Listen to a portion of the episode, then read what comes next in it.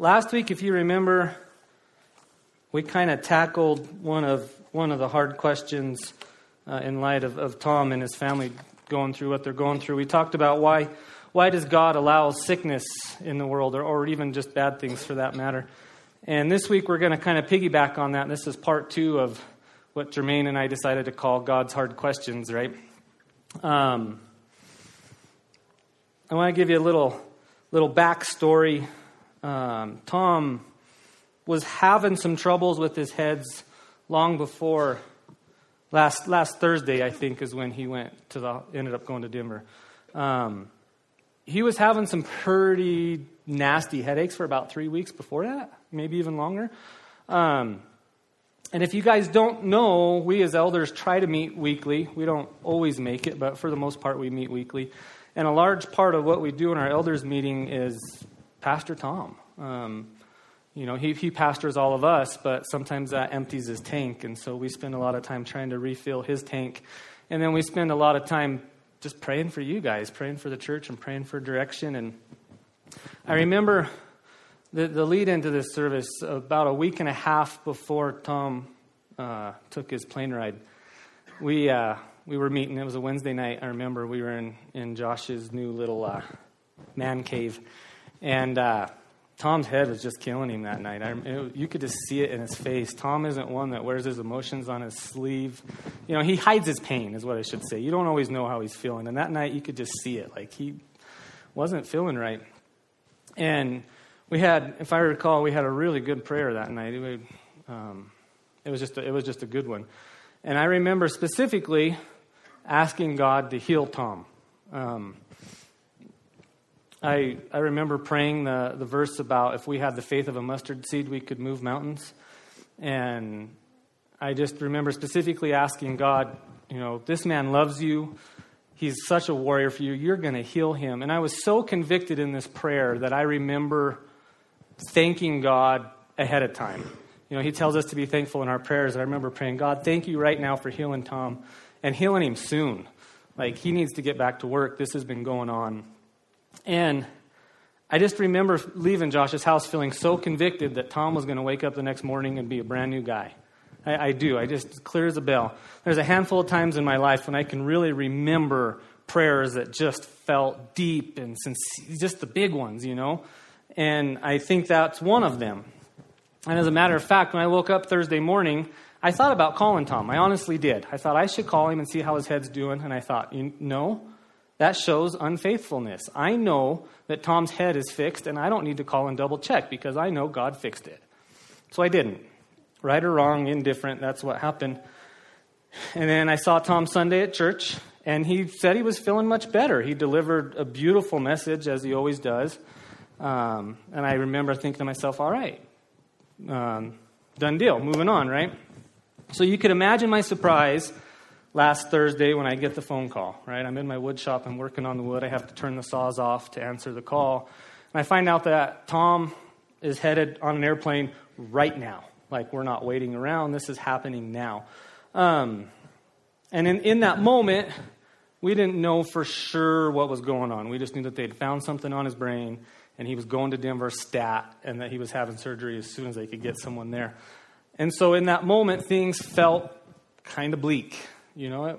And I, I must admit, my, my first reaction, of course, was scared. I, I was really scared for Tom. Um, but then after things kind of had a chance to melt down and settle, I started getting kind of frustrated. Uh, and we don't talk about that a lot, you know, as believers. We're, we kind of have this perception that we're not supposed to get frustrated with God, but I was, because I truly felt that I had been very sincere and incredibly faithful in my prayer, and that Tom should have been healed. Um, and he wasn't. And a matter of fact, in that moment, things were not looking very good at all. And that's kind of where we're going to dive in today. Last week we talked about why does God allow sickness to happen. Well, today I'm going to talk about why doesn't God always answer our prayers? Um, he clearly calls us to pray a lot. If you remember last week, we talked about uh, creationism and why I so so strongly believe in Jesus that this world is too perfect to have just happened. If you missed it, you can catch up on the podcast.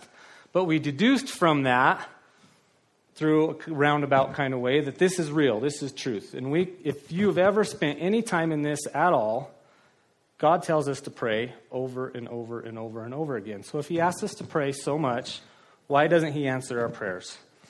Now, for those of you that are very devout, faithful Christians, bear with me. We're going to get there, right? okay? Um, those of you that are maybe on the fringe, you're checking it out, or maybe you don't believe in God at all, I think this is going to be a great one for you. Because, like last week, I'm not interested in the simple answers. Let's dive in here. Let's really search this out. Let's really figure out why God asks us to pray and why He doesn't always answer. Um, I think one piece of the puzzle we kind of covered last week. Uh, if you remember, we talked about uh, creationism, and then we talked about God's omnipresence, but we also talked about God using everything for His will. Um, and if you remember, we dived into Ephesians 1, uh, verse 11. I think they have them for us here. But also, if, if you'd like to follow along, the brown Bibles underneath the seats, you're welcome to grab them and follow along there. If you do not own a Bible, that is yours. Take it home. Our gift to you. We think everyone should own a Bible. You don't have to hide it and duck out of here. It's our gift to you. Um, so, Ephesians 1 and verse 11 tells us this In him we have obtained an inheritance, having been predestined according to the purpose of him who works all things according to the counsel of his will. For purposes of today and last week, the most important part of that's the very end. All things according to the counsel of his will. If you remember, we talked about God being a sovereign God. He does what he needs to do to run his world according to his will. I put it like this because from the outside looking in, it seems like perhaps if God tells us to pray for the things that we need and want, and God's will is over here, they don't always jive, right? Um, the way I look at it is like this the final destination, let's say in Tom's case, is healing, right? There's a lot of different paths that God can take to get to that final destination, right? And I think through our prayers, we can ask Him to use these different paths, right? Does that, mean, we're still going to arrive at the destination. Um, so I think that's how those line up. But I think there still begs the question so if everything is done for God's will, then why do we pray anyways? Well, along, along the descriptions of that, I think of it like this. Well, some of the, one of the times in our lives that we seem to pray a lot and ask for direction from God is when we're changing jobs or, or looking at a big move, right? Those are kind of a couple of the biggies.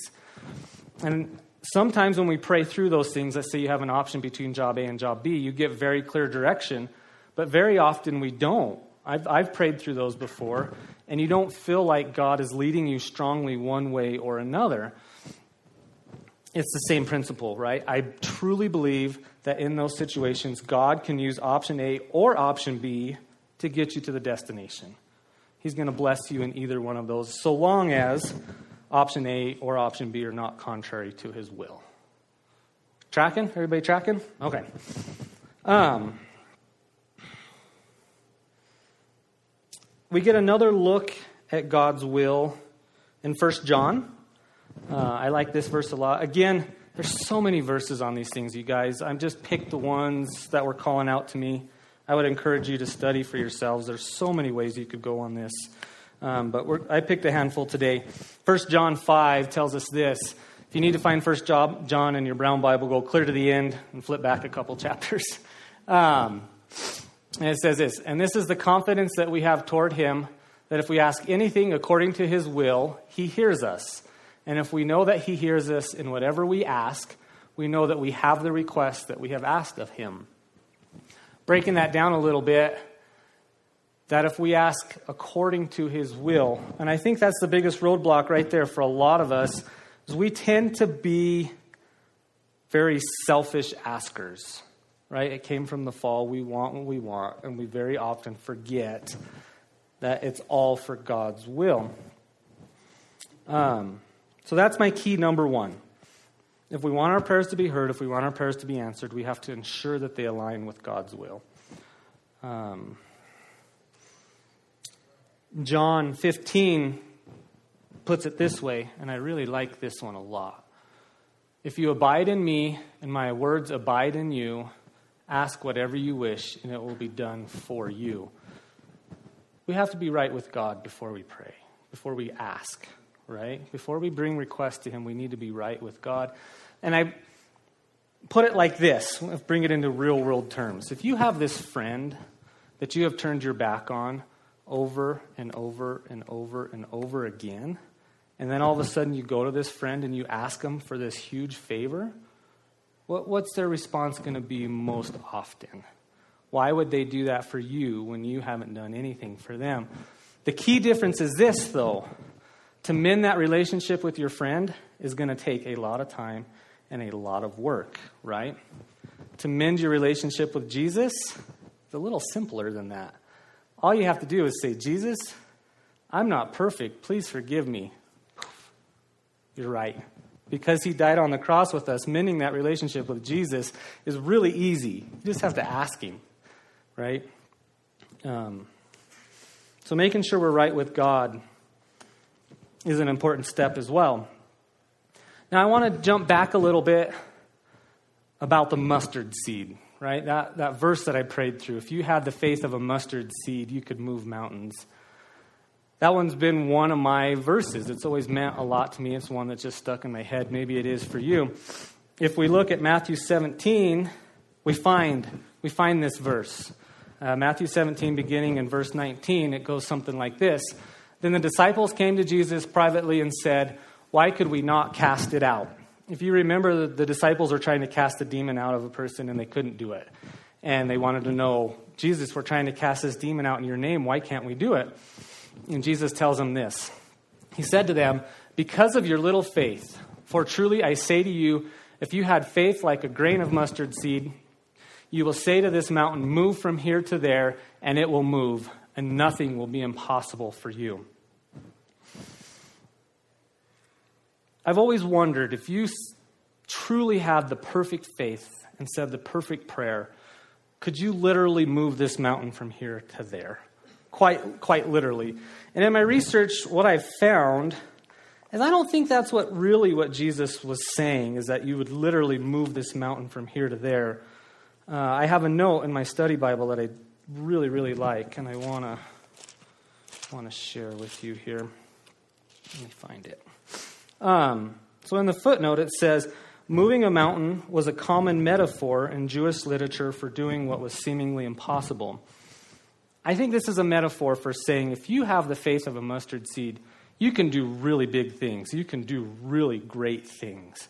Whether it means literally moving this mountain from point A to point B, I'm not sure. That, that is an open hand thing as far as I'm concerned.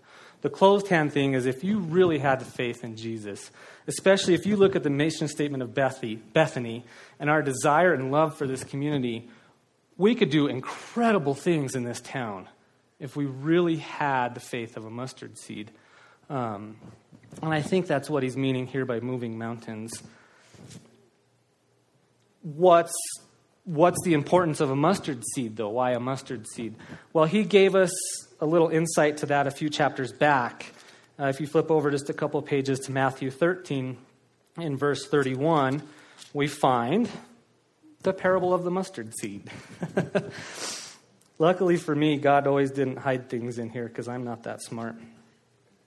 Um, so J- Jesus has this parable and he puts it this way He put another parable before them, saying, The kingdom of heaven is like a grain of mustard seed that a man took and sowed in his field. It is the smallest of all seeds, but when it has grown, it is larger than all the garden plants and becomes a tree so that the birds of the air come and make nests in its branches we sometimes in this world feel like that mustard seed. We feel like this little tiny mustard seed, right? If we have the faith that that mustard seed does it, it's going to become this great big tree, then we can move mountains. We can do the impossible. Everybody tracking? See how that all lines up? Okay. Luke, Luke 17 kind of puts it another way. This is another instance with Jesus and the, and the disciples. But just for clarity's sake, let's look at Luke 17 um, they put it this way, and again with the mustard seed. And the Lord said, If you had faith like a grain of mustard seed, you could see to this mulberry tree being uprooted and planted in the sea, and it would obey you. Another instance, same kind of thing, right? So, looking back, if we had faith like a mustard seed and we ask according to the will of God, then we can move mountains. And remember, John 15 that we talked about earlier told us to ask for anything that we wish, so long as we are right with God. This, I think, describes why a handful of prayers don't always get answered. If, if we're asking contrary to God's will, if we're not right with God. I think a lot of it comes from the fall. Um, we are imperfect people. We tend to be selfish. We want what we want. Being a father has really helped me to understand this. Um, and if, if you haven't got the opportunity to be a parent, I, pr- I pray that someday you will. But if you have, when you look at the love that you have for your kids, you understand that saying no to them sometimes is the very best thing for them. And I truly believe that God allows us to be parents with our kids so that we can have a glimpse of that relationship that He has for us because He loves us just like we love our children. Um, and sometimes when the kids want a cookie at five minutes before bedtime, the best thing for them is to say no, right? If you remember last week, we talked about that 1500 count bed sheet if you weren't here, we were talking about like think about a super fine, the finest bed sheet you can with just hundreds and hundreds of threads, right? And if we're one of these threads in the sheet, it's very hard to see a couple threads over, two or three weaves down, right? But as God, He sees how all of these threads are woven together to make the sheet. Um, and so sometimes when we ask, we just can't see two threads down or two threads over. And we have to keep that in mind too. But one part of prayer that I also think is very, very important. Um, so, key number one is we have according to God's will. And key number two is to be faithful in your prayers. And when I say faithful, I want to define, I'm not, I'm not meaning faithful like do what I want. I'm meaning faithful in that God has us under his watch and he's going to take care of us. Um, but the third part of prayer is, I believe, to humble ourselves. The Bible is also very clear that we are to pray in thanksgiving. Um, and that's kind of fortunate with Thanksgiving in the rearview mirror, right? living, living where we live, we all have quite a bit to be thankful for. Um, again, lots of verses to choose from. The one today I want to look at is in Philippians uh, chapter 4, just verse 6. Uh, there's a good chance you've seen this one with Thanksgiving being a couple days behind us. It says, Do not be anxious about anything, but in everything by prayer and supplication with thanksgiving, let your requests be, be made known to God. I believe, and I try very hard, I'm not always perfect at it, to start my prayers with thanks because I am so incredibly blessed with my family and where I live and the church that I belong to. And I think when we do that, it really puts your heart in the right place to try to find God's will in your prayers. And I think those, those are very, very connected. So, key one, God's will. Key two, pray in faith. Key three, pray in thanksgiving. So when it came to my prayer for Tom a couple of weeks ago, I really thought I nailed it. I really did. I, have I've read through these verses. It wasn't like the, any of these are brand new to me this week. Um, these are actually some of my favorites. And yet, I get that call on Thursday that, hey, Tom's in bad shape. And if, if God can do that to someone like Tom, I'm in trouble. I think the answer to my question might be a little simpler than I'm making it. And because we all know Tom's love for country music, I'm going to refer to an old Garth Brooks song in Tom's honor. um,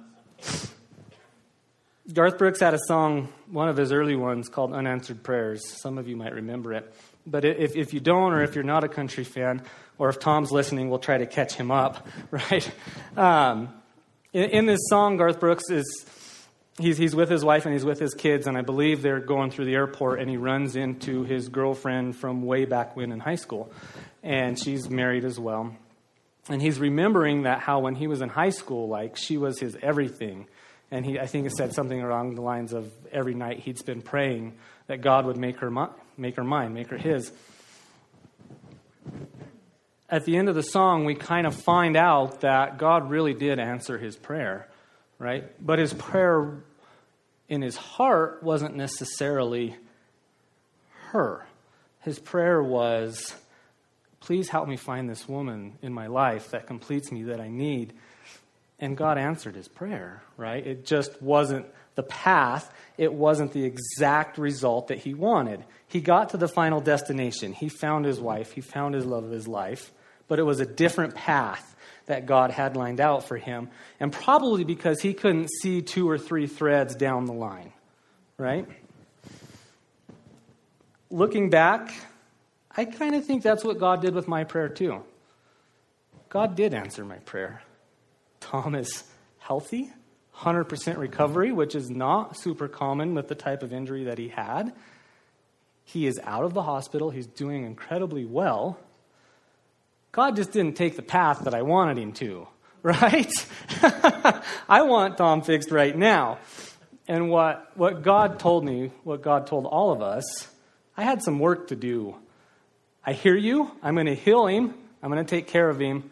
But I got some things I got to work out first, right? And we kind of talked about that last week. We might find out next week, in two years, 50 years. We may never find out. But I strongly believe there was a reason that Tom needed to be in Denver, or I needed to be here, or Tom and Cherie did not need to be on the East Coast. I don't know. I can't see four threads over. But God absolutely is using Tom's situation for his will. And he answered our prayers in spite of that. Because in any of those situations, God did not have to heal Tom to accomplish his will. But he did, because we asked him to. It just looked a little different than we all wanted it to. Make sense?